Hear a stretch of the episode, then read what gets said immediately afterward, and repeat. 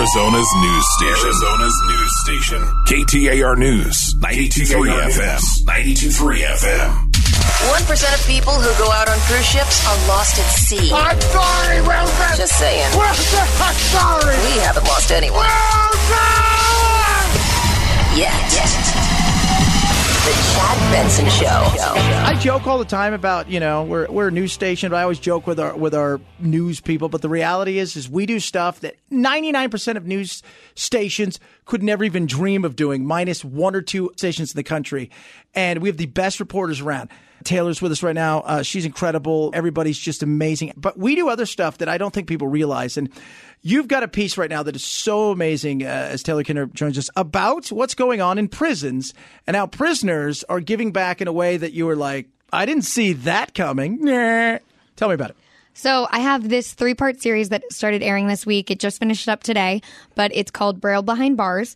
And it's a look at prison braille programs in Arizona, which is a very weird concept, but it teaches inmates to transcribe braille, which is a really long certification process, and we were losing a lot of braillists in the country. So we looked at a bunch Kind of of all retiring at once. Is that what's what was going on? all retiring at once and then about three or four years ago the transcription of braille changed and so the the way that things were translated got updated and switched and people who were towards the end of their career said i'm not dealing with this i'm not recertifying because it takes so long to begin with that they just went into retirement early but also it's it's a really tough skill to master and some certifications can take almost a decade so it was a bunch of people retiring at once. It was just a, a perfect storm of things. And so there are really only a handful of Braillists in the country, and about a thousand of them reside in prisons across the country. But 60 of some of the most proficient ones are right here in Arizona jails. talking to Taylor Kinnerup, and you guys have to go to KTAR.com and check it out. Not only did you do an amazing job with the reporting and the way you put this thing together, but uh, kudos and a shout out to Matt, our videographer and, and production guy here, does the the the video stuff. It it is it it's like a documentary, and it is incredible. And so you go you go into these prisons. First of all, is that a weird thing? Because here you are. I mean, you're young. You're, you know, you're a woman.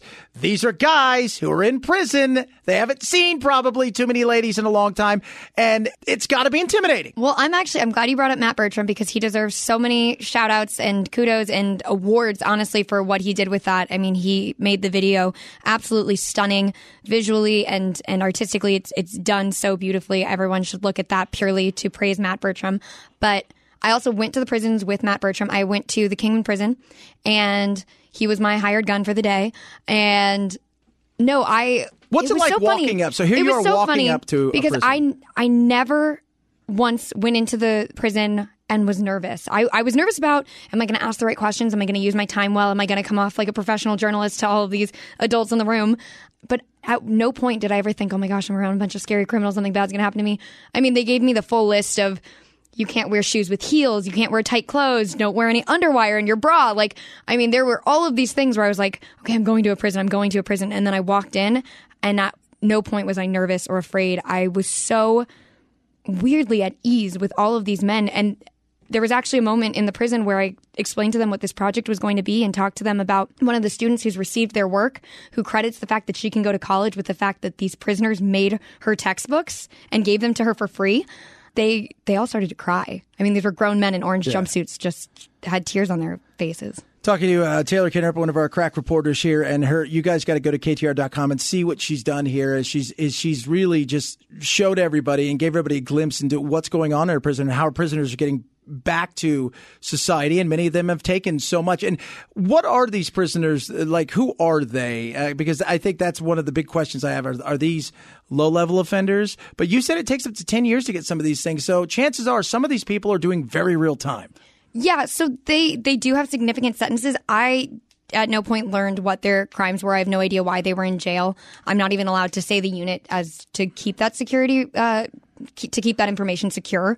But I felt like even if I could have given that information, I think even though it's something that people question when they read this, oh, I wonder what that person did. I wonder X, Y, and Z. I think it negates from the story. I don't think that is the story. I think the story truly is what are you doing now? I think we all have a past. I think everybody in this story has something in their past that's brought them to this point. But the entire story is what are we doing now? What are we doing as a state to affect recidivism rates? What are we doing for our blind students? What are blind students doing to be on the same level as their peers? What are they doing to excel past their peers? Yeah. And how is this program doing it for them? You know, when you when you uh, like my a few of my things, and then I actually talked to you know Pablo here, one of our producers works with Gatos and them, and we were chatting because you know if you ever watch Locked Up and any of these things, the fear factor is they're always trying to come up with unique ways to figure out how to get around the system to communicate to the outside. I'm sure that's one of the things that they said, okay, we're going to teach these guys Braille, but we're also giving them something that potentially they could use. Was that something that was ever brought up? Yeah, actually, it was very interesting. Uh, as we walked into the prison, one of the women in the educational aspects of the program, uh, she's considered almost a teacher in this program. She is one of their vision specialists. She goes to Braille conferences. She's fully immersed in this. She mentioned that in Arizona jails, we have a, a rule that you can't get a full bachelor's degree within an Arizona jail. They felt it was unfair for a prisoner to rack up as many degrees as they wanted to while doing hard time when other people have to pay for their degree in different ways and do it over long periods of time. understandable. I gotta be honest with you there. This is actually in Arizona prisons the only real skill and certification you can get within a jail. And this is a skill that takes years to master and get certified in, and they get certified through the U.S. Library of Congress. So it is an official certification, and it's good for them in eight different countries. How do you how do they get on this because i'm sure you know like everything working is a th- when you get some of these things it's a privilege how do they get to the point where they're they're allowed to do something like this So from from what I grasped while in prison, it was especially because a lot of them started with just a few people in these programs and now it's grown. Actually in the past 4 years, the Foundation for Blind Children has doubled the number of prisoners that are in this program. So it went from 30 to 60 nearly in the past 4 years and it came from people who had higher level degrees. It came from people who were not being used to their fullest extent and people who were asking for it, people who wanted to gain the knowledge, people who wanted the opportunity to see this as okay, when I get out of here, this is a real skill set that I can use. And even if it's not Braille, they have a full system. They have, I don't even know the best way to describe it, but it's almost like an assembly line. It's a production, it's a high level of production because they're producing over 150,000 pages of Braille every year. last question talking to taylor kinnerup an amazing story you got to check it out there's so many questions i can ask you but the last question i want to ask you is the takeaway from the prisoners some of them got out. I'm sure they're doing better. And the recidivism rate we talked about, you know, you, you, you're giving people an opportunity to get back in society. But again, a lot of them have taken so much. What does this do for them, though, knowing what they're doing? It was very interesting talking to to the people in the program and also the man who I spoke to who had left the program and all of them described what it was like to have a purpose for living. This isn't we wake up and we go do a job. It's not like I mean I think a lot of people outside of prison have this mundane mentality of I have to get up and I have to do this thing and it's People just because suck. I have to.